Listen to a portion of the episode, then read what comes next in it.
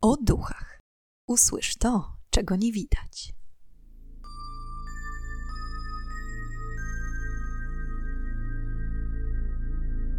Witam i pytam, czego dusza pragnie. Strasznie miło mi gościć Was na moim kanale. Na początku chciałam serdecznie podziękować każdemu, kto oddał swój głos w ankiecie na temat dzisiejszego odcinka. Może trochę wstyd się przyznać, ale nie spodziewałam się tak dużego odezwu z Waszej strony, za co naprawdę serdecznie dziękuję. I zgodnie z wynikami ankiety, dzisiejsza historia będzie na temat prawdziwej baby Jagi. Chciałam Was również przeprosić, jeśli mój głos brzmi nieco dziwacznie, ale ostatnio troszeczkę się przeziębiłam, więc e, zmagam się aktualnie z katarem i lekką chrypką. A jeśli gdzieś e, w trakcie historii w tle usłyszycie dziwne popiskiwanie, to muszę przyznać, że jako, że mieszkam w kawalerce, to dzieciaki sąsiadów dzisiaj naprawdę dają nieźle popalić, także może być ich gdzieś tam w tle słychać, ale mam nadzieję, że nie będzie to bardzo przeszkadzać. Na wstępie też, jak co odcinek, gorąco chciałam Was zachęcić do zasubskrybowania kanału, kliknięcia w dzwoneczek, jak również zostawienia łapki w górę. Nie przedłużając, zapraszam do wysłuchania dzisiejszej historii. W dzisiejszym odcinku poznamy historię Enriquete Marti i Ripoyes – Pewnie każdy z Was słyszał o złej babie Jadze, która porywała dzieci. Nie jeden z Was też na pewno usłyszał z ust rodziców ostrzeżenie o tej tajemniczej, złej pani, która przyjdzie i Was zabierze, jeśli będziecie niegrzeczni. No cóż, w Hiszpanii taka pani naprawdę istniała. Enriqueta Marti i Ripoyes urodziła się w 1868 roku w Sant Feliu de Llobregat w Hiszpanii. Choć udowodniono jej tylko jedno porwanie młodej dziewczyny, to do dziś Enriqueta znana jest jako wampir z Barcelony, czy też właśnie prawdziwa Baba Jaga. Czym zawdzięcza te niechlubne tytuły? Jako nastolatka Enriqueta przeprowadziła się z rodzinnego miasteczka do Barcelony. Początkowo pracowała jako gosposia i niania, jednak aspiracje dotyczące dorobienia się wielkiej fortuny pchnęły ją do uprawiania prostytucji. Ze względu na swoją nieprzeciętną urodę, Enriqueta nową ścieżkę kariery mogła ukierunkować jako ekskluzywna pani do towarzystwa. W tym czasie również poznała malarza Juana Puchalo, którego poślubiła w 1895 roku w wieku 27 lat, co na tamte czasy było niecodzienne, ponieważ kobiety wychodziły za mąż mając przeważnie mniej niż 20 lat. No niestety, sielanka nie trwała długo. Podobno, kiedy Juan dowiedział się, czym para się wybranka jego serca, zażądał rozwodu. Ponadto mówił, że na co dzień Enriqueta była niestabilna emocjonalnie i flirtowała z mężczyznami w jego obecności. Żądna pieniędzy Hiszpanka z czasem stwierdziła, że obecna praca nadal nie spełnia jej finansowych oczekiwań. Dlatego też w 1909 roku otworzyła swój własny dom publiczny, a przez nabyte wcześniej doświadczenie w tej branży szybko rozpoczęła działalność skierowaną wyłącznie dla wysoko postawionych osobistości z Barcelony i okolic. Co jednak odróżniało jej interes od pozostałych w okolicy? Podobno klienci byli zainteresowani głównie kontaktami z dziećmi. I to skłoniło babę Jagę do rozpoczęcia swojej krwawej działalności. Enriqueta wiedziała, że najprostszym sposobem na pozyskanie żywego towaru będzie porywanie dzieci miejscowej biedoty. W związku z tym zaczęła przebierać się za żebraczkę i wyruszała na łowy do niecieszących się dobrą sławą dzielnic Barcelony. Gdy tylko odnajdywała swój cel na dany dzień, korzystając z chwili nieuwagi innych osób, zwinnie oddalała się z dzieckiem i zamykała je następnie w swoim domu. Miała też w zwyczaju przebierać się za bezdomną i podchodzić pod bramę klasztoru, prosząc o chleb. Gdy tylko siostry klasztorne wpuszczały ją do środka, ta wykorzystywała zamieszanie i porywała sieroty. Za dnia zajmowała się pozyskiwaniem dzieci, a wieczorem wyruszała do bogatych dzielnic i miejsc uczęszczanych przez znane osobistości miasta. Tam zapraszała gości do zapoznania się z jej nowymi nabytkami. Po pewnym czasie, kiedy interes rozrastał się w najlepsze, Enriqueta zaczęła również praktykować szamanizm. Tworzyła eliksiry życia, kremy odmładzające i filtry przeciwsłoneczne. Głównym składnikiem jej kosmetyków były szczątki, głównie włosy, tłuszcz, krew i kości dzieci, które zabijała, gdy te już nie nadawały się do pracy w domu publicznym.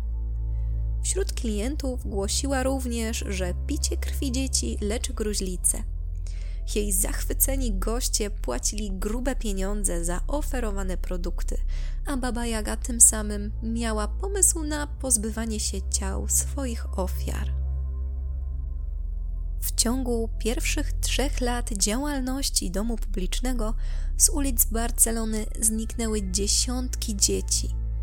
Jednak zważając na fakt, że były to dzieci biedoty, policja przeważnie zgłoszenia zaginięć puszczała mimo uszu.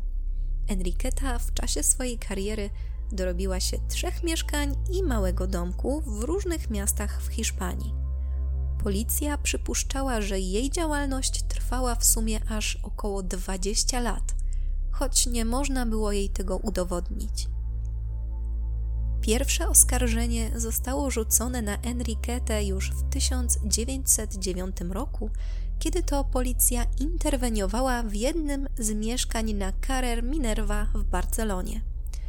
Baba Jaga w towarzystwie zamożnego mężczyzny została aresztowana pod zarzutem prowadzenia domu publicznego oferującego usługi z udziałem dzieci. Już wtedy policja zaczęła mieć podejrzenia co do jej działalności. Mężczyzna prawdopodobnie był jednym z klientów Enriquety, ale dzięki jej znajomościom w świecie bogaczy oboje wtedy nie zostali osądzeni. Przez kolejne trzy lata działalność nie zwalniała tempa, aż do 10 lutego 1912 roku, kiedy to Enriqueta, jak się później okazało, porwała swoją ostatnią ofiarę, Teresite Guitart. Po zgłoszeniu zaginięcia na kolejne dwa tygodnie rozpętała się burza wśród mieszkańców miasta, ponieważ po raz kolejny policja postanowiła zbagatelizować sprawę. Znajomi i przyjaciele rodziny zaginionej Teresity rozpoczęli więc poszukiwania na własną rękę. Zaangażowanie ludności przyniosło pozytywny skutek.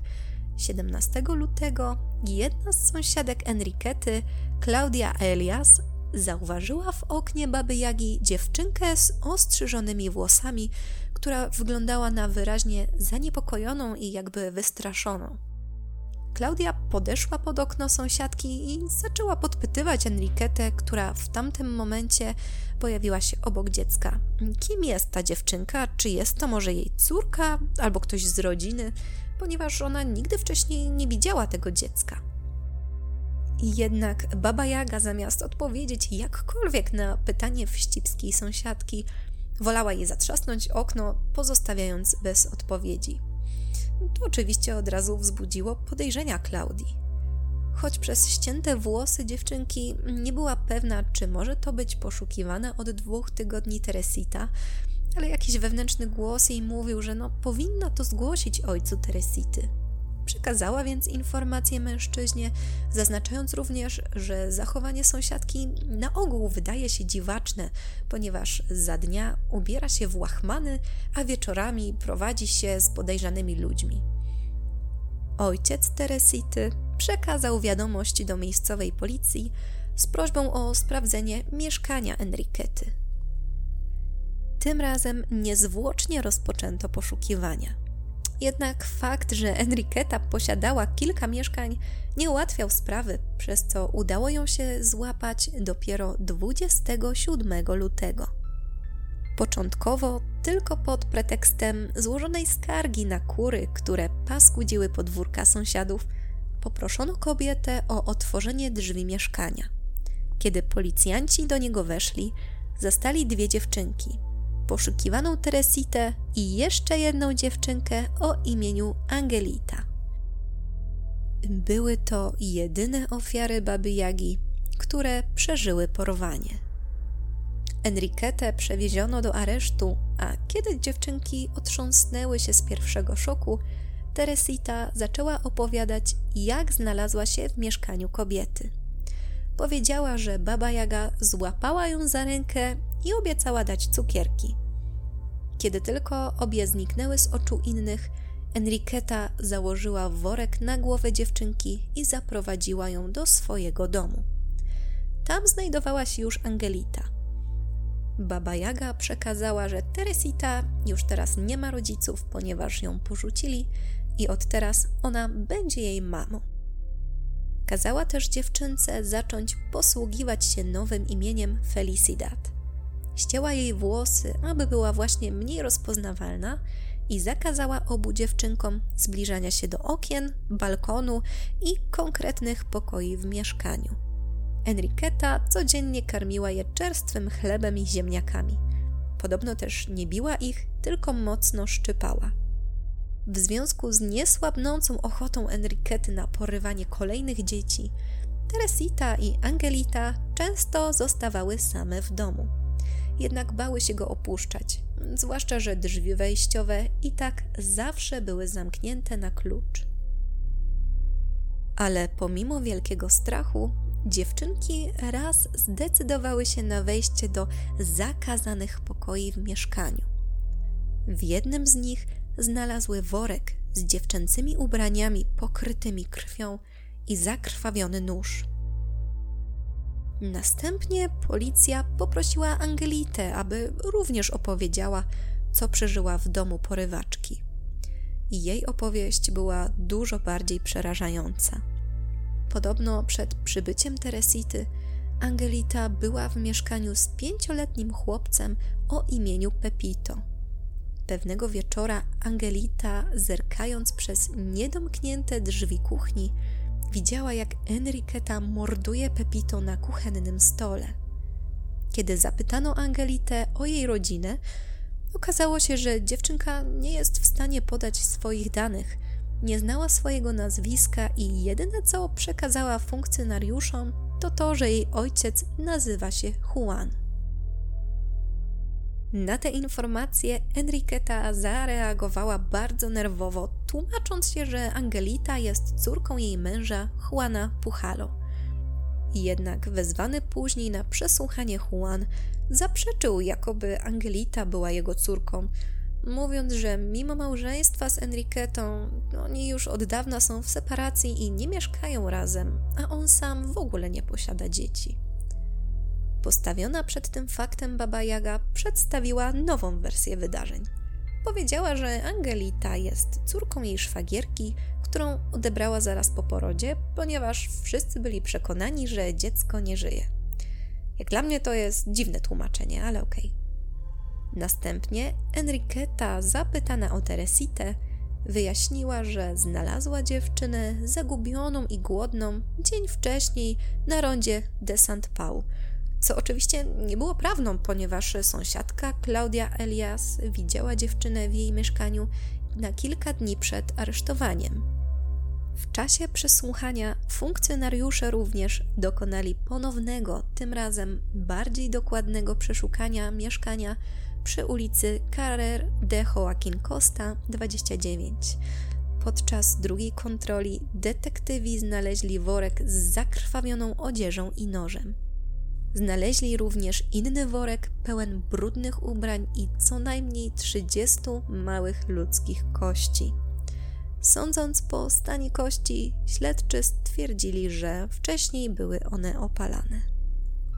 Wśród wszystkich niekoniecznie zadbanych pomieszczeń w oczy rzucał się elegancki salon, wystawnie ozdobiony szafką z ubrankami dla chłopca i dziewczynki. W innym zamkniętym pokoju policjanci odkryli kolejną tajemnicę Enriquety. Było w nim pięćdziesiąt dzbanów, słoików i mis ze szczątkami ludzkimi. Zawierały ludzki tłuszcz, krew, włosy, szkielety dziecięcych rąk, sproszkowane kości i pakunki z eliksirami, maściami i filtrami już przygotowane do sprzedaży. Śledczym bardzo ciężko przeszukiwało się kolejne pomieszczenia, zwłaszcza że przed nimi była perspektywa przeszukania kolejnych trzech mieszkań. Kiedy przyszedł czas na przeszukanie pozostałych domów, funkcjonariusze dokonali kolejnych makabrycznych odkryć. We wszystkich mieszkaniach ściany i sufity były pokryte krwią, a ludzkie szczątki leżały w różnych zakątkach mieszkań.